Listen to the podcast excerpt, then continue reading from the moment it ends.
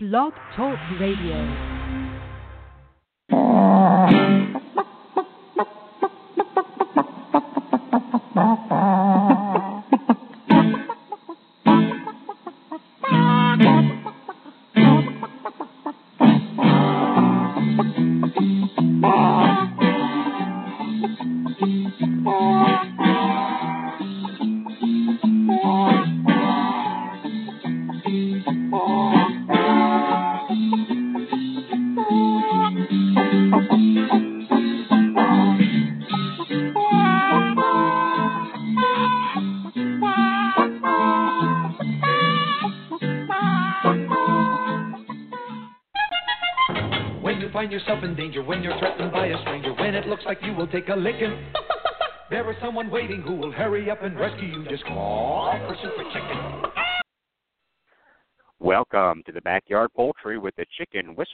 Radio show brought to you by Kalmbach Feeds.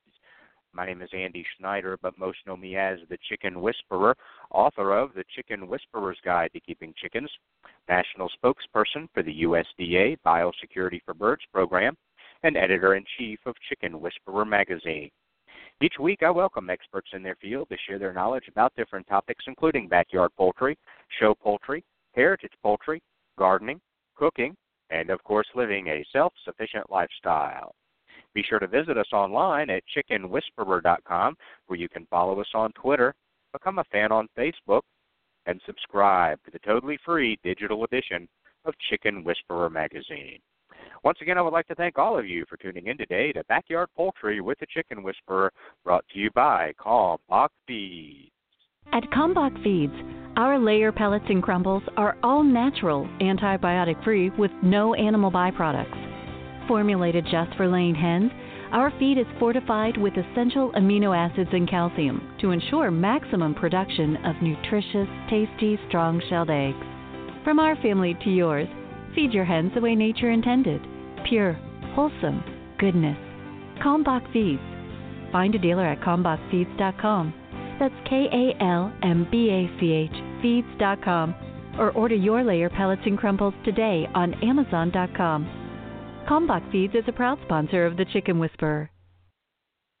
Alrighty, thanks for staying uh, with us today. I don't have a lot of chicken uh, in the news uh, today. Really, I don't have uh, any, so we'll get right to our topic today, which is mycoplasma with uh, poultry veterinarian Dr. Maurice Pitesky, and uh, we'll be doing that here in just a couple of minutes after the first official commercial break. Want to say thank you very much. Send a shout out to uh, everybody that tunes into the show. I love to hear from the homeschoolers out there that incorporate the show into their daily curriculum. Uh, I know uh, it's really summer school now, if you will, but thanks for tuning in.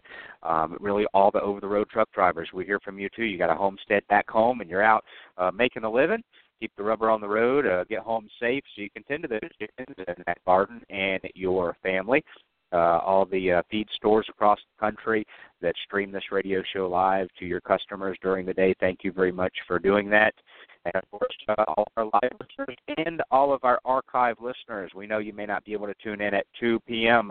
every Tuesday and Thursday, but you may be able to tune in at 2 a.m uh, if you can't sleep, or that's what your schedule allows for. So there's thousands of folks that listen to the archive show, and we thank you for uh, for doing so. But we do have a great show lined up for you today. The topic is mycoplasma. Uh, a lot of questions uh, and, and, a lot of, uh, I guess, myths too regarding mycoplasma and.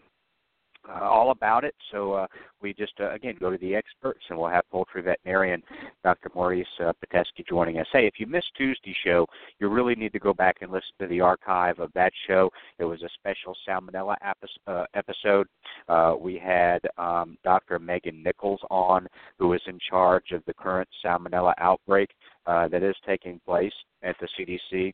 Um, she works for the CDC rather, and so she's um, she was on. We also welcomed uh, poultry scientist and professor Dr. Brigid McCrea and Peter Brown, also known as the Chicken Doctor, uh, and it was a really good show. We asked a lot of questions that people have on Facebook and and Twitter and other the, the blogs and forums that are out there. So it was a really good show. Uh, and, and it really, if you listen to it, I know some people won't listen to it. They like to bury their head in the sand or put their fingers in their ears and go la la la la la la. What what what salmonella uh, outbreak? Um, uh, nobody. We're all humans. We don't want to be proved wrong. We don't we don't want to we don't want change. We don't want to think that our chickens might be carrying salmonella. My chickens are healthy because I give them watermelon and apple cider vinegar every single day. Um, so, so I hope people won't listen to the science uh, regarding the outbreak. Um, but it was a really good episode. I really encourage you to go listen to it, uh, to, uh, the one on Tuesday. So we hope you will do so. But um, a lot of.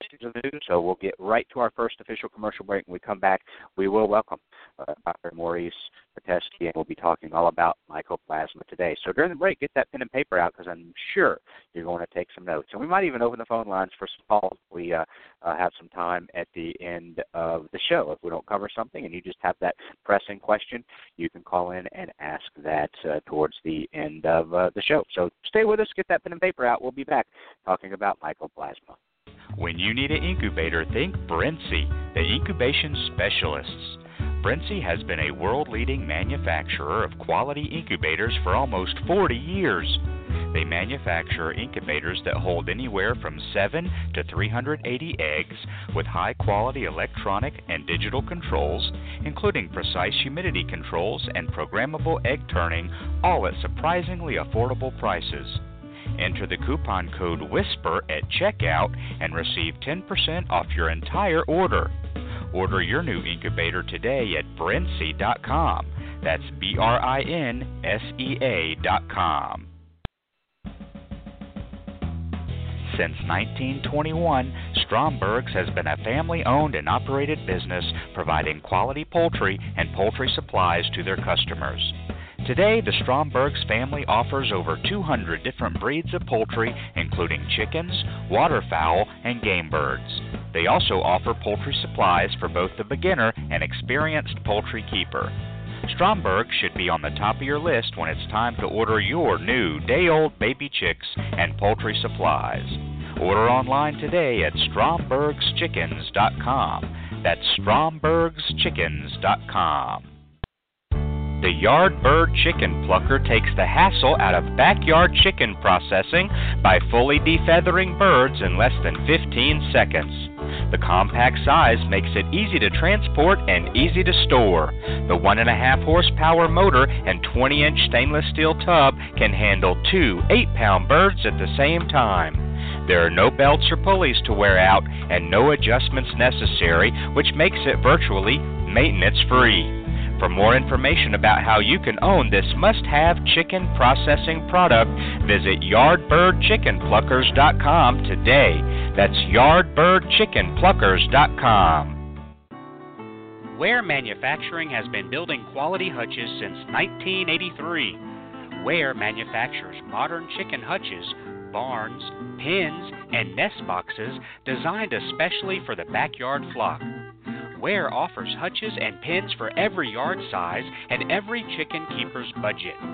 Visit their website at waremfginc.com. That's W A R E M F G I N C.com or call them to find a retailer near you at 1 888 824 7257. Ware Manufacturing.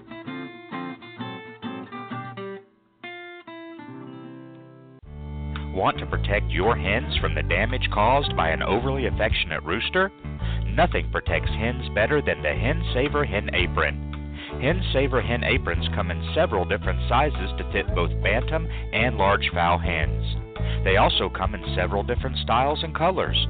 Give your hens the protection they deserve by purchasing Hen Saver hen aprons today.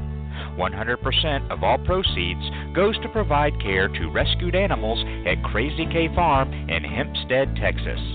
Purchase your Hen Saver hen aprons at hensaver.com. That's hensaver.com. Hi, I'm country music artist Nathan Osmond, and you're listening to Backyard Poultry with the Chicken Whisperer. And the mighty bird against prejudice continues his fight for law and order. So when you hear that cry in the sky,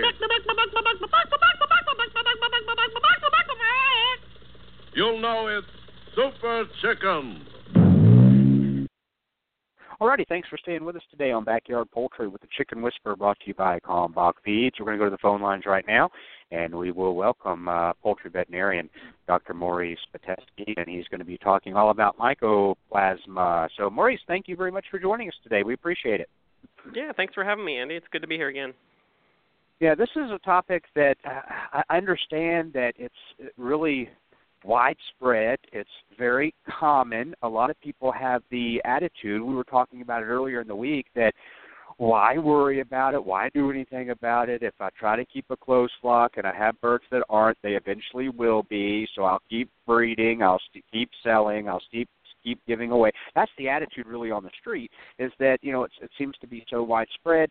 Uh, why even worry about it? And if I, I can I you know even if I try to do a close, have my birds tested and they test negative, and probably eventually they'll test positive and and that type of thing. So it, it doesn't get a lot of uh, seriousness really uh, again it, that type of word on the street is uh, when you see people post about it and oh there's no reason to put them down because my new flock will get it anyway because it's just so widespread. And i really don't even know uh, much uh, about it. We've covered it on the show before, but it's not something like maybe salmonella or some of the other topics I'm more familiar with. So this is going to be a great review for for myself and a lot of people listening and taking notes. So uh, we want to we want to hear from you, and there'll be questions maybe from the chat room. Maybe uh, we'll have some callers as well to ask some questions that we just may not cover or, or think to cover. But um, we're ready to hear all about mycoplasma and there's do you know is, should we be concerned? Is it one of those things that eventually we'll probably have it? Our flock may have it, and but we not even know it. Now, all those questions that we hear out there in uh, in blogs and forums and on the street. Yeah, no, that that's a great um, way to kind of set the table as far as kind of discussing mycoplasma. Um, you know, one thing I, I, I'd say right off the bat, I was looking at a graduate student who is doing some surveillance of various respiratory diseases in backyard poultry in California, and um, you do find it. It's relatively common in in backyards in in California, from what his work has shown, but it's not completely ubiquitous. So there were farms and backyards that um, did not have uh, any evidence of mycoplasma in their flocks.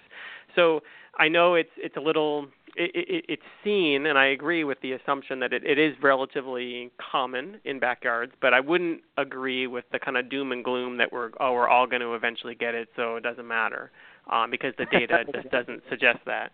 But it's it's it's one of the more it's a complicated organism, and I think um, especially for backyarders, it's really complicated. And one thing I always tell people, it, it's probably one of the more insidious type um, infectious agents that you'll ever deal with. And there's a lot of reasons that's so, and I think the the primary reason is it's it's, it's a very slow organism. So even if an animal, if a chicken gets infected with mycoplasma, um, the time from infection to um, to showing any acute clinical signs is typically you know 60 to 90 to 120 days, um, and that can be further complicated by the fact that typically chickens they can deal with one infection. Um, you can take kind of one leg off that table, and if they're dealing with mycoplasma, you probably won't see any clinical signs. But if they're dealing with mycoplasma and uh, infectious coryza, or if they're dealing with mycoplasma and E. coli, that's when you start having problems and you start seeing some of these clinical signs that are sometimes a little challenging to um, to visualize and to observe unless you're really fastidious yourself. Um, so sometimes you'll just see, you know, some mild coughing, some mild sneezing, maybe. Um, you'll see a slight drop in egg production, and you know those are hard things for people sometimes to really observe. Um, so before you know it, um, this infection could potentially have spread into your entire flock before you even realize something's happened. Now, like I said, once you if you have mycoplasma, it's kind of the third the third leg, so you can still survive pretty well with one infection. Um, but once there's another infection, that's when things usually put things over the top. And things like stress, things like poor husbandry, uh, coccidiosis, you know, all these other kind of secondary things, um, kind of in combination and in parallel with a mycoplasma infection, um, can certainly cause um, most of the clinical signs that people are somewhat familiar with, and and they're not what we call pathognomonic. So if I do see what's called like tracheal rales, kind of this rattling of their trachea when you walk into a chicken house, and you're like, okay, there's something, there's some kind of respiratory thing going on. You don't say, oh, that's immediately mycoplasma. There's other diseases you think about, um, including mycoplasma, um, but you kind of want to be, you know, it's it's a really good idea when you when you when you're when you're visiting your chickens and you're doing your normal routine every day just to be quiet and to listen to them um, and see what you hear. Um, do you hear any sneezing or coughing? Are you seeing lameness? Because some mycoplasmas can actually infect joints, um, not just mycoplasma, but some bacteria can infect joints. So, um, are you seeing not as many eggs as before? Um, if you're raising broilers or if you're uh, raising pullets, um, do you see poor growth um, that you're starting to kind of observe just kind of anecdotally? Those are all things that kind of start leaning you toward um, saying it at the initial stage, saying, okay, something's wrong with this flock, we need to do some testing.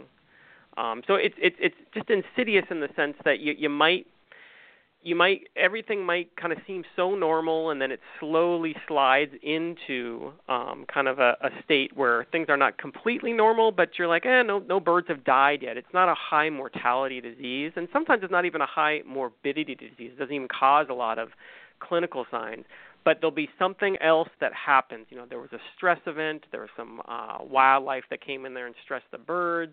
Uh, the weather, um, it got really hot or it got really cold, and all these things um, in combination with the infection can kind of be the the straw um, that breaks the camel's back, um, if you will.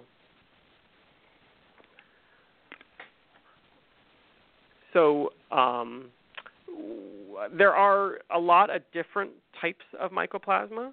Um, and the one thing I would really stress is that um, not all mycoplasma are, are created equally. Uh, mycoplasma is an interesting bacteria, just from a kind of evolutionary perspective. And I don't want to get too far out on a um, uh-huh. on, on a on a limb here, but um, it's it's the only bacteria that actually does not have a cell wall, and uh, that's really important uh, for us to know because uh, many antibiotics um, including penicillin, for example, are um, their their uh, Achilles heel um, is the cell wall, and penicillin attacks the cell wall. So mycoplasma can't um, can't do that, and because it can't, mycoplasma doesn't have a cell wall, and because of that, you have to be very um, targeted in what antibiotics you use. So when, for example, when I'll get a phone call as an extension veterinarian at UC Davis, and people will say, "Well, what what kind of antibiotics should I use? My my chicken is coughing." Um, well, and my answer is, is twofold. I said, well, I can't prescribe an antibiotic over the phone because that's that's illegal. And even if mm-hmm. I could, I would be probably doing something uh, potentially harmful or just wasteful from an economic perspective, in the sense that if we're dealing with mycoplasma, um, that I would use a completely different antibiotic than if I was dealing with um, ORT or various viruses or other type uh, diseases so it's it, it's really important, and I, I I I stress this. I think probably in articles and in in interviews, it's so important for people that have their own chickens to develop a relationship with their veterinarian. And the reason is because let's say you do suspect you have a mycoplasma infection. Well, if you're a good do-it-yourselfer, I would be very comfortable working with someone who would take a sample from the trachea or the or uh, what we call an oropharyngeal sample um, of, of several birds and submit that to a diagnostic lab to look for, among other things, mycoplasma. If you're not a do-it-yourselfer, you still need to have a vet to basically give you. Um, if you're not if you're not a do-it-yourselfer, you still need a veterinarian uh, to come out there to kind of give you some idea of what kind of infections you might have, and that's particularly important for mycoplasma because mycoplasma, unlike other bacteria, um, or, or unlike most other bacteria, is, is can be horizontally transmitted, which just means it can be spread from bird to bird, but it can mm-hmm. also be vertically spread. And what that means is that it can basically um, go from the hen into the developing embryo transovarially, and that developing embryo, when that chick hatches, is already positive for mycoplasma. The reason that's important is because if you are hatching your own chicks or if you work with a feed store or you get your birds on, you know, whatever website or whatever group that you work with, if your birds come back positive for mycoplasma, then you need to find out where those birds were were bred because it is entirely possible that those birds got sick uh, in while they were still developing in the embryo, and that you're not going to be able to get rid of that infection until you depopulate the parent flock. So sometimes people ask me, like, why do I need to do a diagnosis of the disease? And uh, the reason I tell them is you always need to identify the disease because, first of all, we can't effectively treat the disease if we don't know what it is, and that's kind of a no-brainer.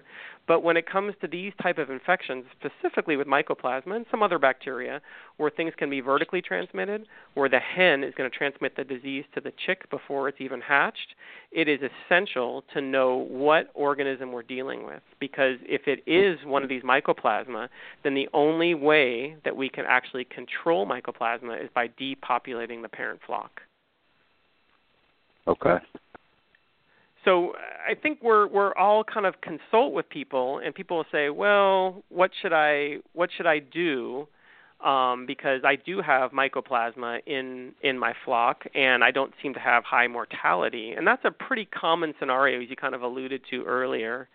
And that's kind of one of these decisions that I think each individual kind of needs to make for themselves it's good to be aware that your flock has a history of mycoplasma, and maybe you treated it with antibiotics, and antibiotics can be effective, um, including the antibiotic tylosin. Um, however, it is known that while it does treat the disease, that they, those birds can still be carriers. So if your bird, if your flock is healthy, if if you are a backyard enthusiast and you like backyard chickens just because um, you want some eggs or you want meat or whatever it be, um, and and you're not showing your birds and those birds are staying on your property, I have I would have no objection to to keeping that flock. There's nothing wrong with that um, at any level. Where it gets complicated is for people that show their birds and when you show your birds, there's a risk associated with that because you're bringing your birds into a, a new environment, and you that environment is um, interfacing with all these other um, show birds. So it's very likely that you're you're kind of mixing um, all different types of potentially infectious agents. And, and people have done shows for years, and I'm not opposed to that, but it's just one of those things that people need to be aware of. And I think where it gets a little tricky is that if, if you're a responsible backyard poultry owner and you have your birds tested for mycoplasma and they come back positive, does that mean that you shouldn't show your birds at all? And and I don't know the answer to that because the people that don't show their birds that are going to all these shows, we're almost rewarding them for being ignorant. And uh that that kind of frustrates me at a certain level.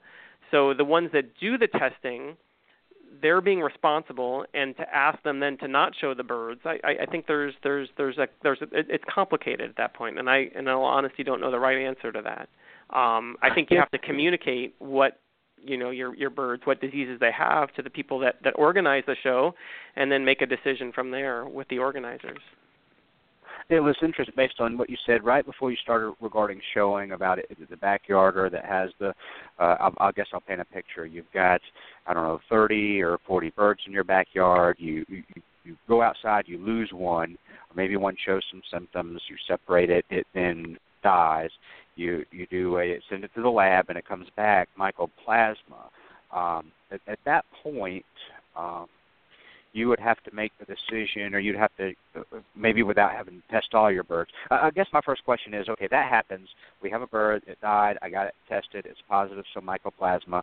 It, it has had full range of all the other 39 birds in my backyard. Is there a good chance that the others are, are going to have it. They just may, like you said, living with it may not show symptoms. A, a pretty good chance my other flock is going to have it if I've got one bird that tested positive. I guess that's my first question. Yeah, so the dogma is is that it will spread bird to bird, and that it's more likely than not for that entire flock to be positive.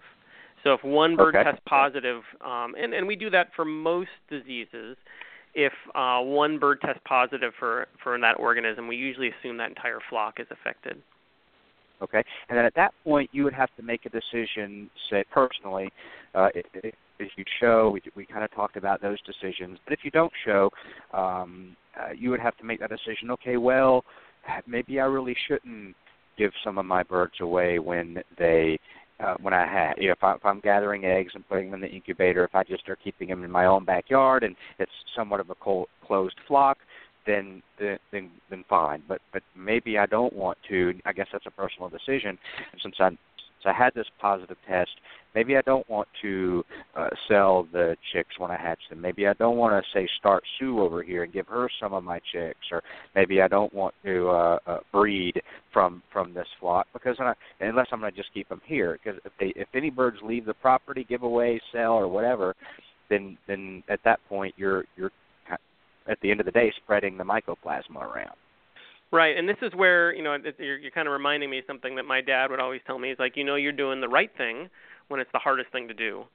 Um, uh, and yeah. it, it, if you do the testing, I, it, you feel like, I, in my mind, you're being a responsible poultry owner, and you're doing testing, and you're doing, you know, you're probably going above and beyond what a lot of other people who are trying to sell birds online, um, right. Online have. Um, but there, in my mind, there's nothing wrong with saying, okay, look, we test our birds. Um, we sell those birds, um, you know, to, to, to you know interested parties, and we did identify, you know, Mycoplasma gallisepticum in uh, this flock of birds, and you know, we're being honest with you, and, and this is, you know, the result that we get. It's very common. It's ubiquitous.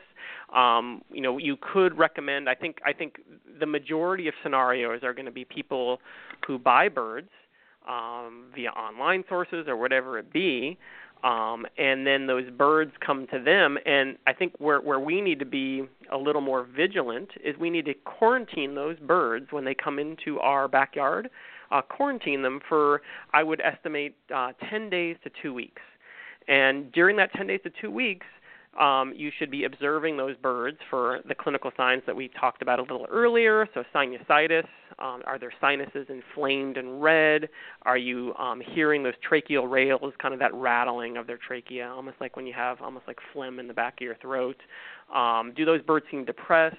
Um, all those type of things, you know, regardless of, of mycoplasma, you you, you want to quarantine your birds, uh, new birds, when you bring them into your flock, because the last thing you want to do is get your flock um, infected with whatever diseases those new birds have, and that's a, a common scenario. And if you quarantine them, that's not perfect, but you know, as I've said kind of before on the show, you don't want to make perfect the enemy of good.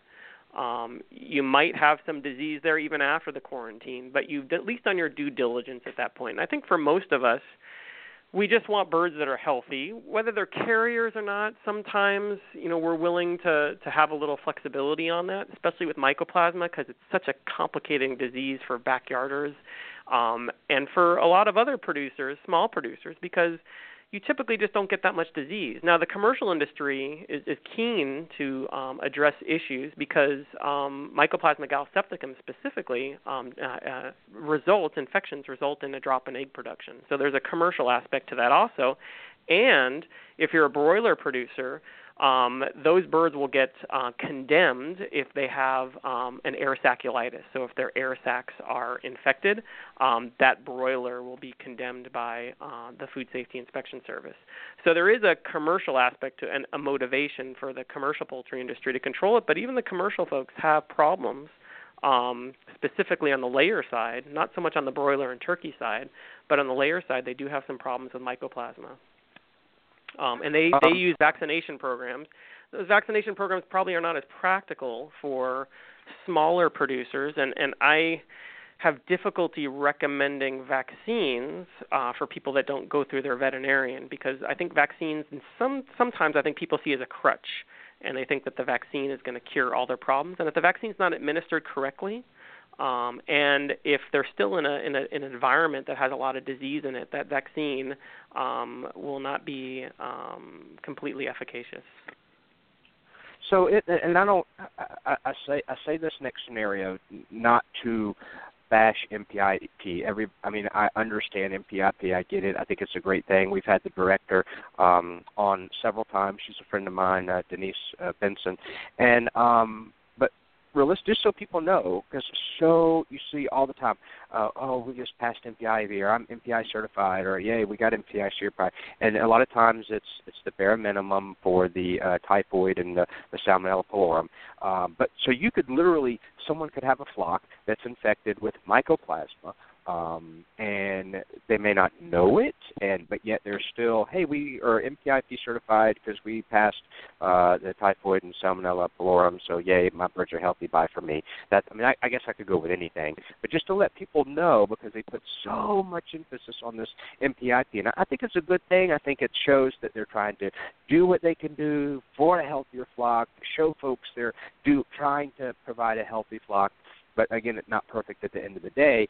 Or they could even may have a test that says, "Oh, that that my, my flock's mycoplasma," not do the right thing, still say, "Oh, I'm NPIP certified, clean for typhoid and salmonella pullorum," but they still have mycoplasma. I just want to share that with folks, not not to bash NPIP because uh, Denise is awesome. The program's great, great strides, and it's a good thing but so many people I see it every day. They think, "Wow, my birds have nothing and no diseases, and they're awesome, the healthiest ones. Buy from me because I'm NPIP." And they're not doing salmonella monitor, they're not doing AI, they're not doing mycoplasma. They're just doing the the bare minimum.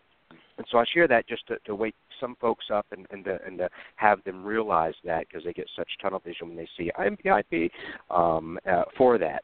So um, I wanted to share that with them, and uh, because uh, it, and it, because it seems to be very common with some backyard flocks being mycoplasma. So I just wanted to kind of throw that in there with that, plus the fact and offer that scenario that well, I had one test positive. Does that mean I have to cull them all?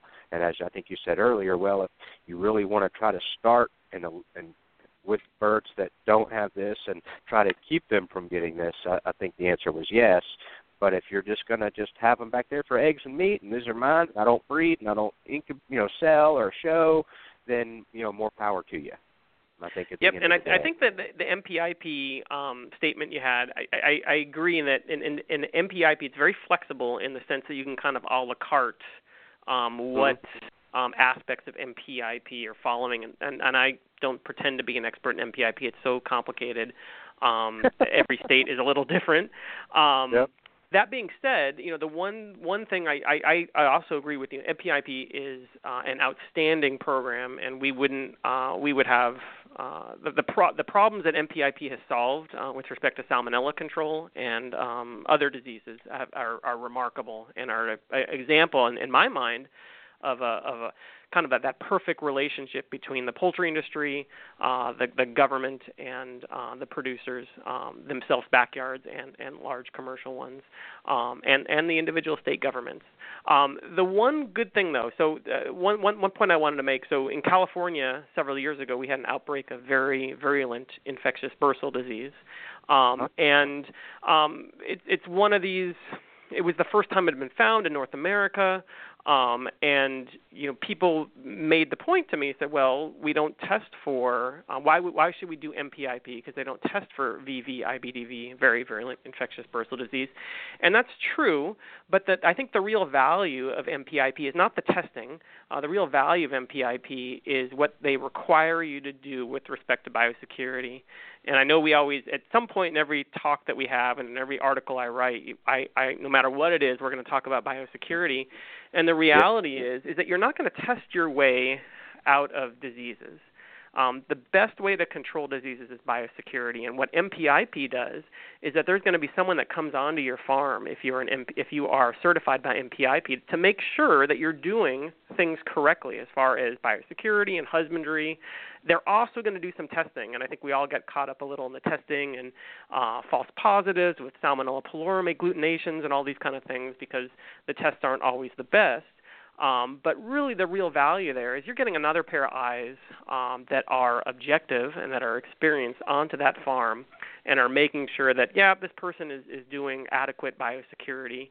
Um, and and the reality is that's where you get the most bang for your buck. That's where you're going to control disease the most.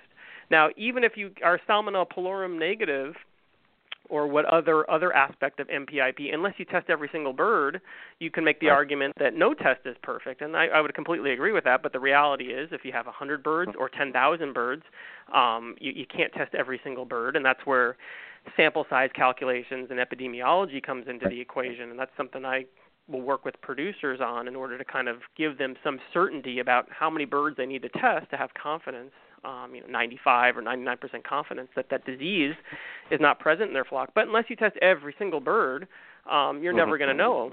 Um, and I think the reality is, is that, that that's not a realistic. Uh, I think we all know that's not realistic. So the reality is is that you know that that biosecurity, that those those you know simple everyday um, kind of you know somewhat boring things that we talk about are so essential for controlling disease. Are they perfect? Absolutely not. And even if you do everything perfectly, and I've seen this with commercial and backyard producers, you could have disease. You know, a perfect example is we have our not that we're perfect, but the UC Davis Pasture Poultry Farm, we have mycoplasma on our in our flock.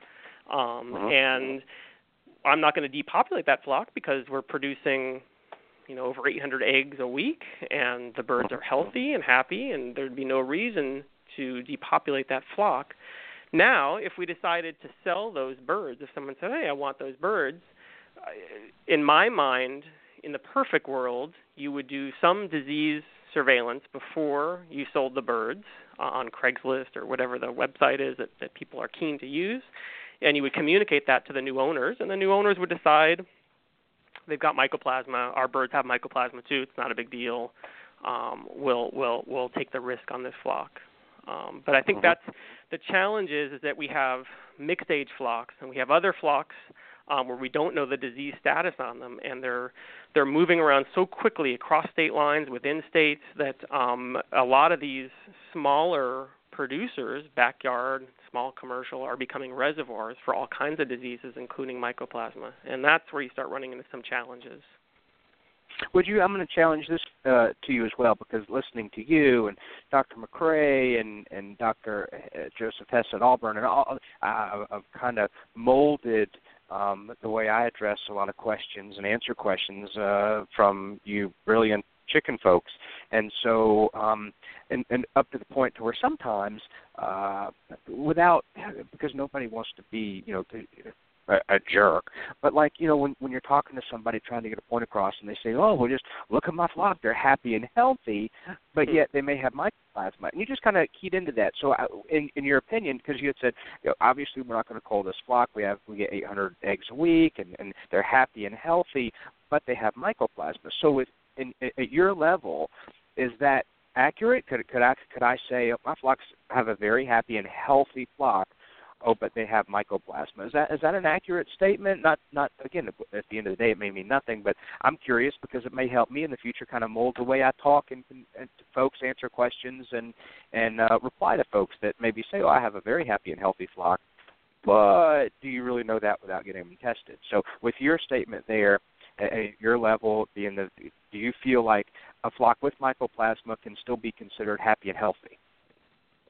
No, Andy, that's a that's a really really good question, um, and I think you can answer two ways. So um, you could say, in my mind, uh, as a veterinarian and, and just as a layperson, um, our flock's been tested. We do have mycoplasma on the flock, but we don't see any clinical signs of disease.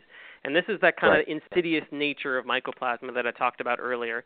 Now, a week from now, I might see the flock, and they might have. I might hearing, might start hearing those tracheal rales. I might see sinusitis, you know, infections of the sinus. I might hear coughing. I might see some lameness. And then let's say I uh, euthanize one of those birds, um, I look at the air sacs. I see that they're infected. I send it to the diagnostic lab, which in most states is free, uh, and the diagnostic lab finds Mycoplasma gallisepticum. In that scenario, a week later, I tell you, yep, my birds have mycoplasma, and yet no, they're not healthy. So now I have to deal with uh, an issue at this point. and sometimes it, it, it could be. Um, um, it could be something that runs its course. I can also decide to use an antibiotic because I've identified the um, the type of organism it is, and I can uh, do antibiotic sensitivity testing to see if tylosin, for example, which is typically effective against mycoplasma, would work. Um, and that would be an appropriate. I think I think to, to answer your question, it, it could be either or. Um, and right, you know, right, one of the nice things I think that you learn in vet school, and I'm, I'm sure um, sometimes vets we always forget this is is don't just pay attention to the uh, diagnostic report. Look at the animals. I mean, if their mm-hmm. blood work is looks terrible, but the animal looks healthy, that's a really important thing to integrate into your um, into your into your strategy of how you're going to respond. So just because the birds have mycoplasma, would, would I depopulate an entire flock? Um, in the scenario that I explained to you, for example, on our farm, absolutely not. Um, yeah. But so, if if we did have rampant disease, then then we're dealing with different scenarios then. So te- I guess it would be accurate to say the birds there at your your um, flock are just carriers. I mean, they're not showing any signs or symptoms; they're just carriers Absolutely. of mycoplasma. Okay, and and I'm guessing that you guys feel that they have this from transmission from the uh, breeder flock, the the mom and dad, the rooster Um, hen. It- Probably not from the breeder flock. It could be from wildlife because our our birds are are pastured. So um, it's very likely that um, you know we can do. Actually, it'd be really interesting to do a future radio show just on. We can go over the blood work, um, the the serology of uh, the diseases that our birds are carriers for, and the ones that we um, vaccinated for, so we can determine if our vaccines took, uh, if they were effective. For example, we vaccinate our birds against infectious bronchitis. Um, so it'd be interesting to kind of go over that with people because in some of the, the diseases, um, while they seroconvert, we're just identifying antibodies um, to those diseases, and you have to pay attention to clinical signs also. Um, but the the mycoplasma issue is a complicated one because it's considered relatively ubiquitous, um, and it's insidious in the sense that, um, like I said before, it, it you don't always see uh, an acute infection. Um, birds that are treated can be carriers. So why you know I can understand the logic for a lot of people saying, well, I've got backyard birds, I like the eggs, the birds are healthy, um, we treated them, and you know they seem healthy enough. So why would I do anything beyond that? When it gets a little more complicated, I think, is when you start dealing with people that go to shows and that trade birds, because now you're kind of perpetuating the um, uh, the, the spread of the disease by not testing, um, or perpetuating the spread of the disease by testing and, and moving forward with um, trading those birds and not making uh, consumers aware of that. And I think that's where things get, uh, in my mind, uh, that's where we need much better um, uh, communication between um, between buyer and seller. Right, and and, and having, and, and it sounds like a lot of cases that because I mean, let's face it, you you deal with backyarders, and and it's kind of my fan base, and I think we both can agree that the majority of us don't test for anything, and so that's where it makes it kind of tough and to control and not spread. If if we just don't know, I think a lot of people probably would be more. um I don't know, have that moral compass and ethical thing to say, you know, maybe I won't, but and some people won't, but a lot of people they just in the backyard they just don't test to to know whether they should be doing that uh, or not. That's that's awesome. I got to go to commercial break, and that's, I'm just typed in on one of the blogs. I was like, uh, this is just it's really fascinating. It's such a great show, and I'm learning so much. And uh, right before we uh, we come back, we'll have you continue down the outline of, of what we more we want to share about mycoplasma. And then right before we end the show, I always kind of go back and just go through just a, a very simple overview, okay, and not to get into a lot of detail, but just say, okay, uh, signs or symptoms, mycoplasma, and then maybe we, we'll go through treatment a little bit, and then and then just kind of a, kind of an overview right before we end the show. I want to do that. So if people tuned in midway, they'll just have that real short overview signs and symptoms maybe treatment options uh, and it sounds like one of the meds that you mentioned earlier that you may choose to treat uh, is going to be january 2017 by prescription only correct isn't that one of the i think the medications you mentioned earlier that you Correct. might prescribe that yeah so and we did a whole show on that a couple of weeks ago so i'm going to go to commercial break but we'll come back and we'll uh, continue uh, with their uh, Pitesky. Um, and uh, talking all about mycoplasma. So, so hope you're taking lots of notes like I am. So far, so uh, absolutely awesome, fascinating stuff. We'll be back right after this short break. Cackle Hatchery is a third generation, family owned and operated hatchery. They offer over 193 varieties of poultry shipped directly from their facility in Missouri. It's their mission to enhance your life by providing you with quality poultry for showing, meat, enjoyment, eggs, and pets. They specialize in hatching purebred poultry and shipping day old chicks right to your local post office since 1936. 4 H and FFA youth poultry clubs get a 10% discount. Check out their website, cacklehatchery.com, for posted weekly specials and discounts. That's cacklehatchery.com. Give the chicken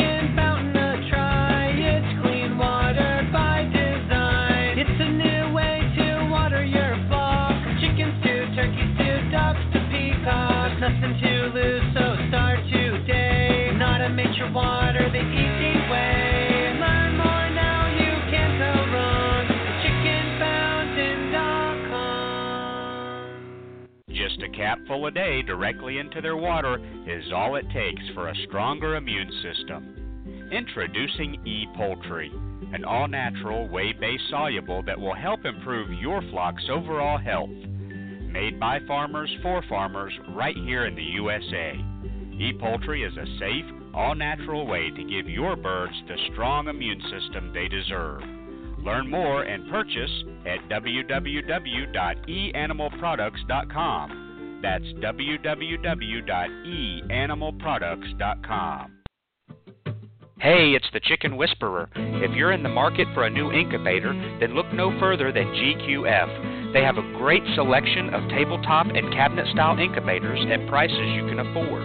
I love my GQF Genesis Model 1588. It has a large picture window and an automatic thermostat, which makes for a better hatch every time. Go pick out your new incubator at gqfradio.com. That's gqfradio.com. Ideal Poultry has been a family owned and operated business since 1937. Their business is built on customer service and quality poultry, from rare white and brown egg layers to broilers, ducks, turkeys, and bantams. Ideal Poultry is the largest supplier of backyard poultry in the United States, shipping close to 5 million chicks annually.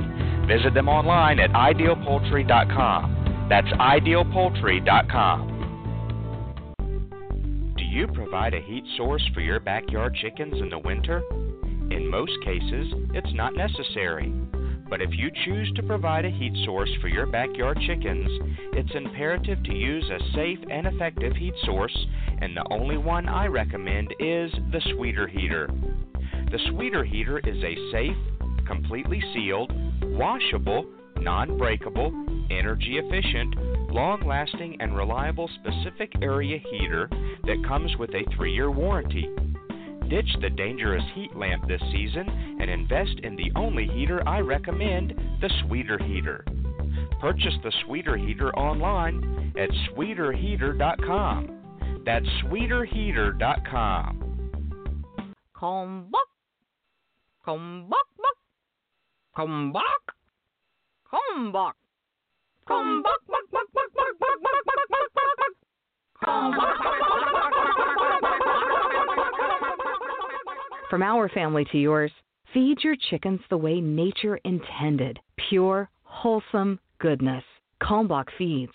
Visit our website at kalmbachfeeds.com. That's K A L M B A C H feeds.com. Or order today on Amazon.com. Kalmbach Feeds is a proud sponsor of The Chicken Whisperer.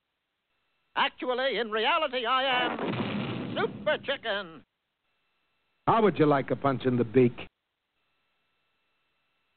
Thank you very much for staying with us today on Backyard Poultry with the Chicken Whisperer, brought to you by Kalmbach Feeds. Our special guest today is, of course, poultry veterinarian Dr. Maurice Pitesky, and we'll get right over here to the uh, phone lines and bring him back on. And uh, I got about 15 minutes, so we can continue on with uh, what we do to talk about mycoplasma and and finish that up, then kind of have a, a recap at the very end of the show. Yeah, so um, I think you know just thinking about things during the break, though, the one thing I, I really want to stress to I think people that are listening is just in general um, the idea that we we do the best we can with our flock. Um, and that Mm-hmm. obviously goes to biosecurity, which we've talked about, and is a really important topic. Um, and I think when we do have sick or dead birds, the next level for for people to do, because people are going to say, okay, I do good biosecurity, I do A, B, C, and D. The next level that I think you know we want to ha- to encourage people to um, to to to go to is if they have a sick or dead bird, is not just to say, okay, that bird was old and birds die and I'm just going to throw it in the trash. Um, we really want to encourage people to figure out why that bird died. And like I alluded to earlier, there are most many states, including California, where where I reside, um, those diagnostic services are free. So you can submit um, your sick or dead birds to the diagnostic lab, and they will do, in many cases, several thousand dollars worth of diagnostic work to figure out what killed that bird. Um, and that's the next level because you know you can say you're doing great biosecurity and, and, and hopefully you are and you're doing all the right things there. But when you have sick and dead birds, birds do die obviously, like everything. Um, but it's really important to try to figure out: are we dealing with an infectious disease? Are we dealing with a, um, some kind of uh, toxicant? Um, are we dealing um, with uh, some kind of nutrition problem? Um, because if we don't do that, then um, we're, we're, we're not kind of closing the loop as far as um, all the work that we should be doing. And the next thing I'll kind of point out is that those services are typically free, um, but um, having a veterinarian in the equation is also really important, and that's for two reasons. Uh, one is because, as we alluded to a few weeks ago, this veterinary feed directive uh, in 2017 will be implemented and revised, and uh, over the counter antibiotics, for the most part, will be a thing of the past.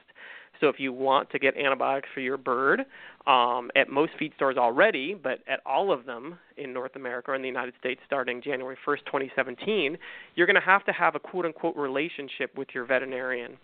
Um, so that's just a, a, a one reason why you're going to need a veterinarian. And the second reason is I'm trying to encourage, and I work with some of the faculty at the vet school here to get more and more small animal veterinarians trained in backyard and small commercial poultry. And there's an interest level there.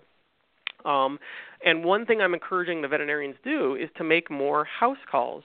Um, if someone takes their chicken to a vet, um, that's literally the tip of the iceberg. So um, you're, you're not really looking at the root problems potentially that could be at that at that facility. And most, if not all, commercial um, poultry producers will make farm visits periodically to their clients to visualize what's going on, just as another pair of eyes to see what's going on there. Um, so I encourage backyarders and small commercial producers to do the same thing. Get a relationship with a veterinarian so in the case that you need antibiotics, you can use them. Um, that's what antibiotics are there for. If you have sick animals, you definitely should use them, um, the ones that are available. But also having that extra pair of eyes there, having that veterinarian that you have a relationship with um, that can walk your backyard and look at what you're doing and make a, a comment here or there is, is, is so valuable. And I, I can't stress how important that is for all disease control. You know, I think when we talk about sometimes specific diseases, you don't want to just test for one disease. I wouldn't even say the people that listen to the show, if they say, well, should I test my birds right now for mycoplasma? I'd say unless they were sick or unless you were going to sell the birds, I would say no. Um, you know, the, the the more valuable thing to do is to focus on biosecurity, to develop that relationship with your vet, to, to identify your diagnostic lab that you can work with when you do have a sick or dead bird. They'll take the sick birds, euthanize them, uh, do all that work, and identify what diseases potentially are, are infectious diseases, uh, excuse me, are, are, are present in, in those animals. Um, so I think that's what I would stress is kind of this holistic approach, um, if you will, instead of you know each individual disease. It's good to talk about the individual diseases, especially like mycoplasma, because they are relatively common. But we need to think kind of big picture also the um you talk about because I know Georgia I believe does that as well. Uh, you can send your dead bird and they will do I'm pretty sure a free poultry diagnostic a necropsy basically on them. Um, My question is though um, because uh, I, I'm assuming if everybody who just lost a bird who were sending their birds in, it would get overwhelmed. So is there a if you just you've had this flock for two or three years, you walk outside and one is dead. You saw no signs, no symptoms, no nothing. It's just dead. Uh, would it is it bad to suggest maybe at that point you don't just send that one, or and then or, or if maybe if I saw signs and symptoms and then now it's dead, or maybe ooh now in the last eight days I've got two dead. I'm sending this one because now I've got two dead in the last eight days, and I haven't had any dead in the last two years. It, because because I know it's it's they're chickens. You and I both know this, and they're experienced chicken people listening.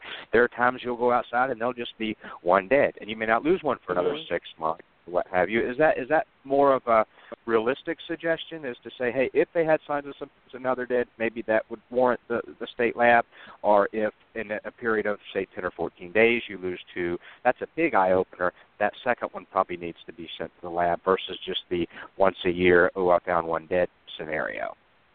Yeah, so so Andy, I'll give you give you the answer I, I I was taught in vet school, vet school, which is always a nice safe answer. It depends um, and that's always a good safe answer um, for for anyone to give. But but the reality is, like if we're dealing with with a predator issue, um, and there was a raccoon there, obviously I'm, I'm not I'm not going to tell someone to submit it to a diagnostic lab because it's pretty obvious what what killed that bird. Um, that being said, if, if the services are free, um, I would err on the side of caution. So if I have a flock of 10 and one of my birds dies, I just lost 10% of my flock.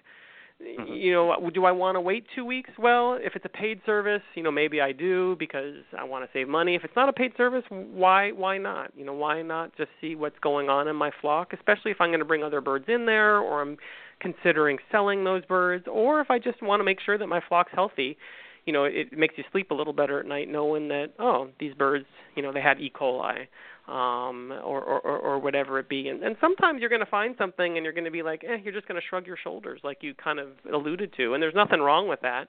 I think it's just in my mind the biosecurity thing we we stress so much and and right justifiably so. But we don't mm-hmm. justify we don't stress the the other end of it. What happens when these birds die and um, I, I think we need to make that a much more common scenario.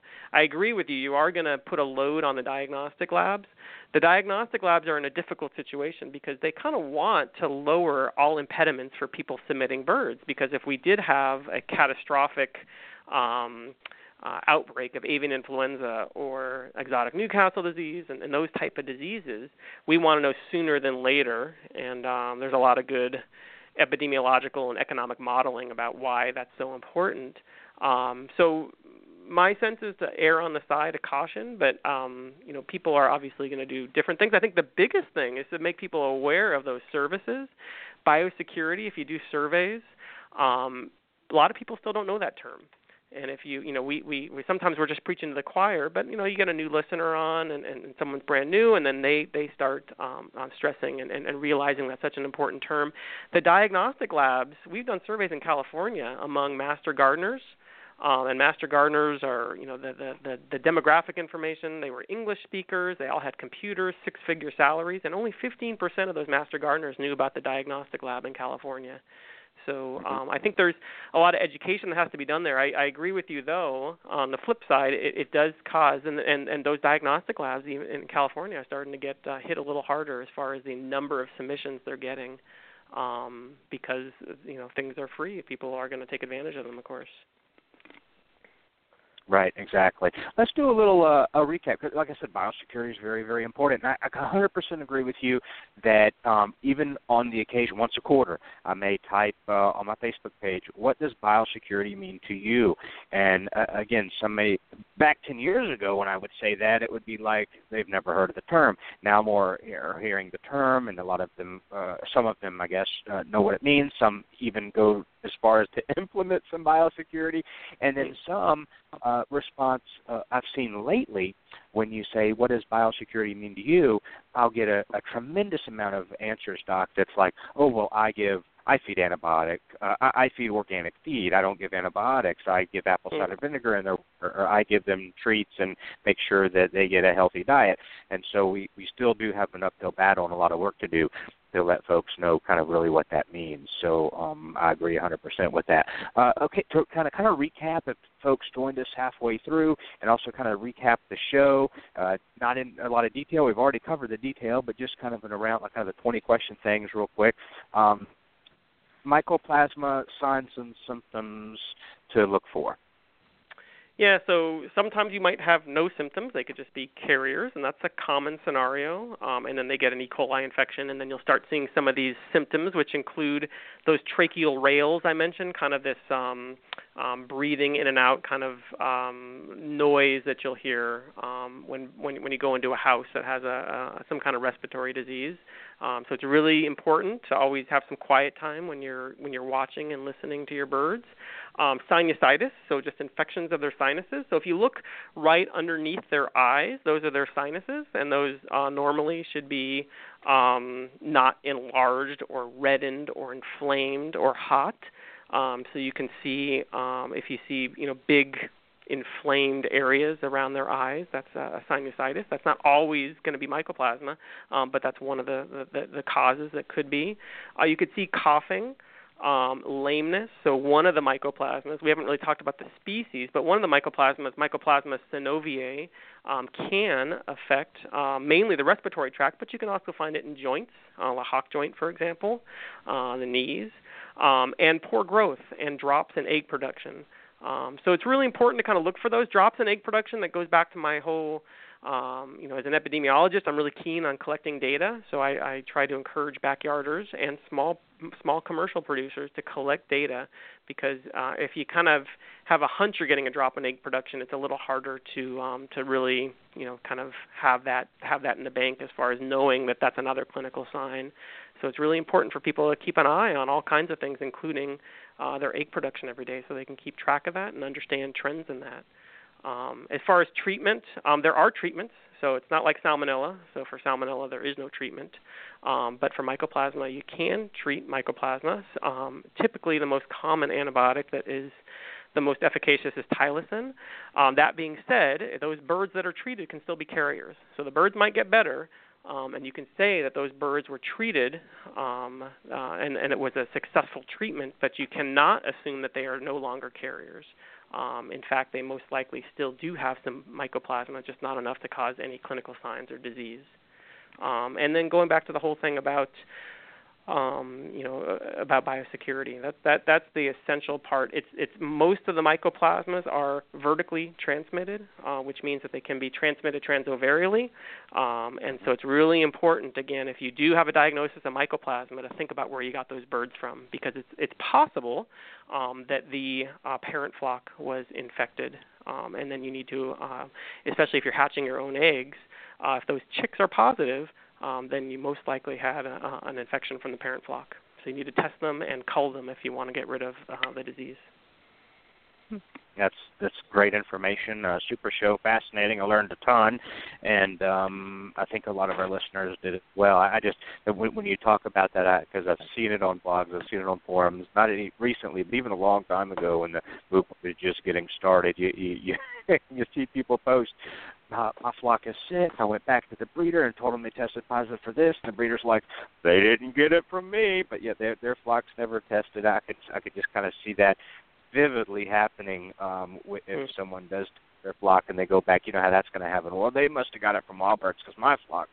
And then, but they still have they can't say that because their flock's never been tested. So yeah, do do the courtesy thing. Try to at least educate where, where you got it from, or let them know, hey, um, you know, yeah, they could have, I guess, got it from wild birds, but I think it would be behoove you to test your flock too, because it could have been from your flock. Because my birds have been nowhere but my backyard from your backyard, and so there's two, I guess, two options here: wild birds or your breeder flock. So, uh, but yeah, just, all you can do is tell them, and then that, now the ball's in their court, I guess, because we're we've all some, been down that road or seen how that road ends up uh, being paved. So. Uh, that's great information. I'm very excited. I, I know so much more about it. I feel like I can share this with other folks as well and in a simple format. So, Doc, thank you very much for joining us today, and we look forward to having you on next month for another awesome topic.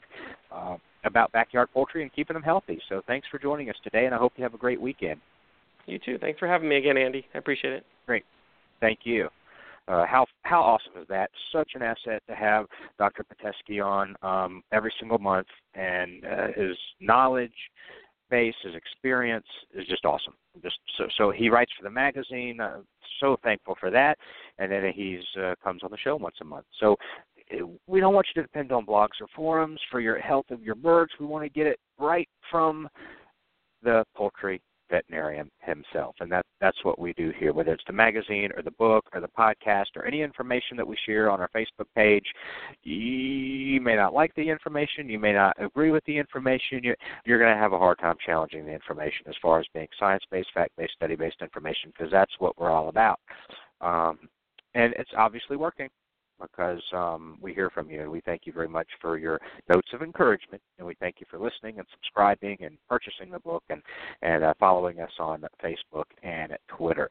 That's going to wrap up another show of Backyard Poultry with the Chicken Whisperer, brought to you by Kalmbach Feeds. A huge special thank you to our guest today, Dr. Maurice Pitesky out of UC Davis in California and we'll see you this coming up Tuesday. We'll be back Tuesday right here, 2 p.m. Eastern Standard Time on Blog Talk Radio. God bless everybody.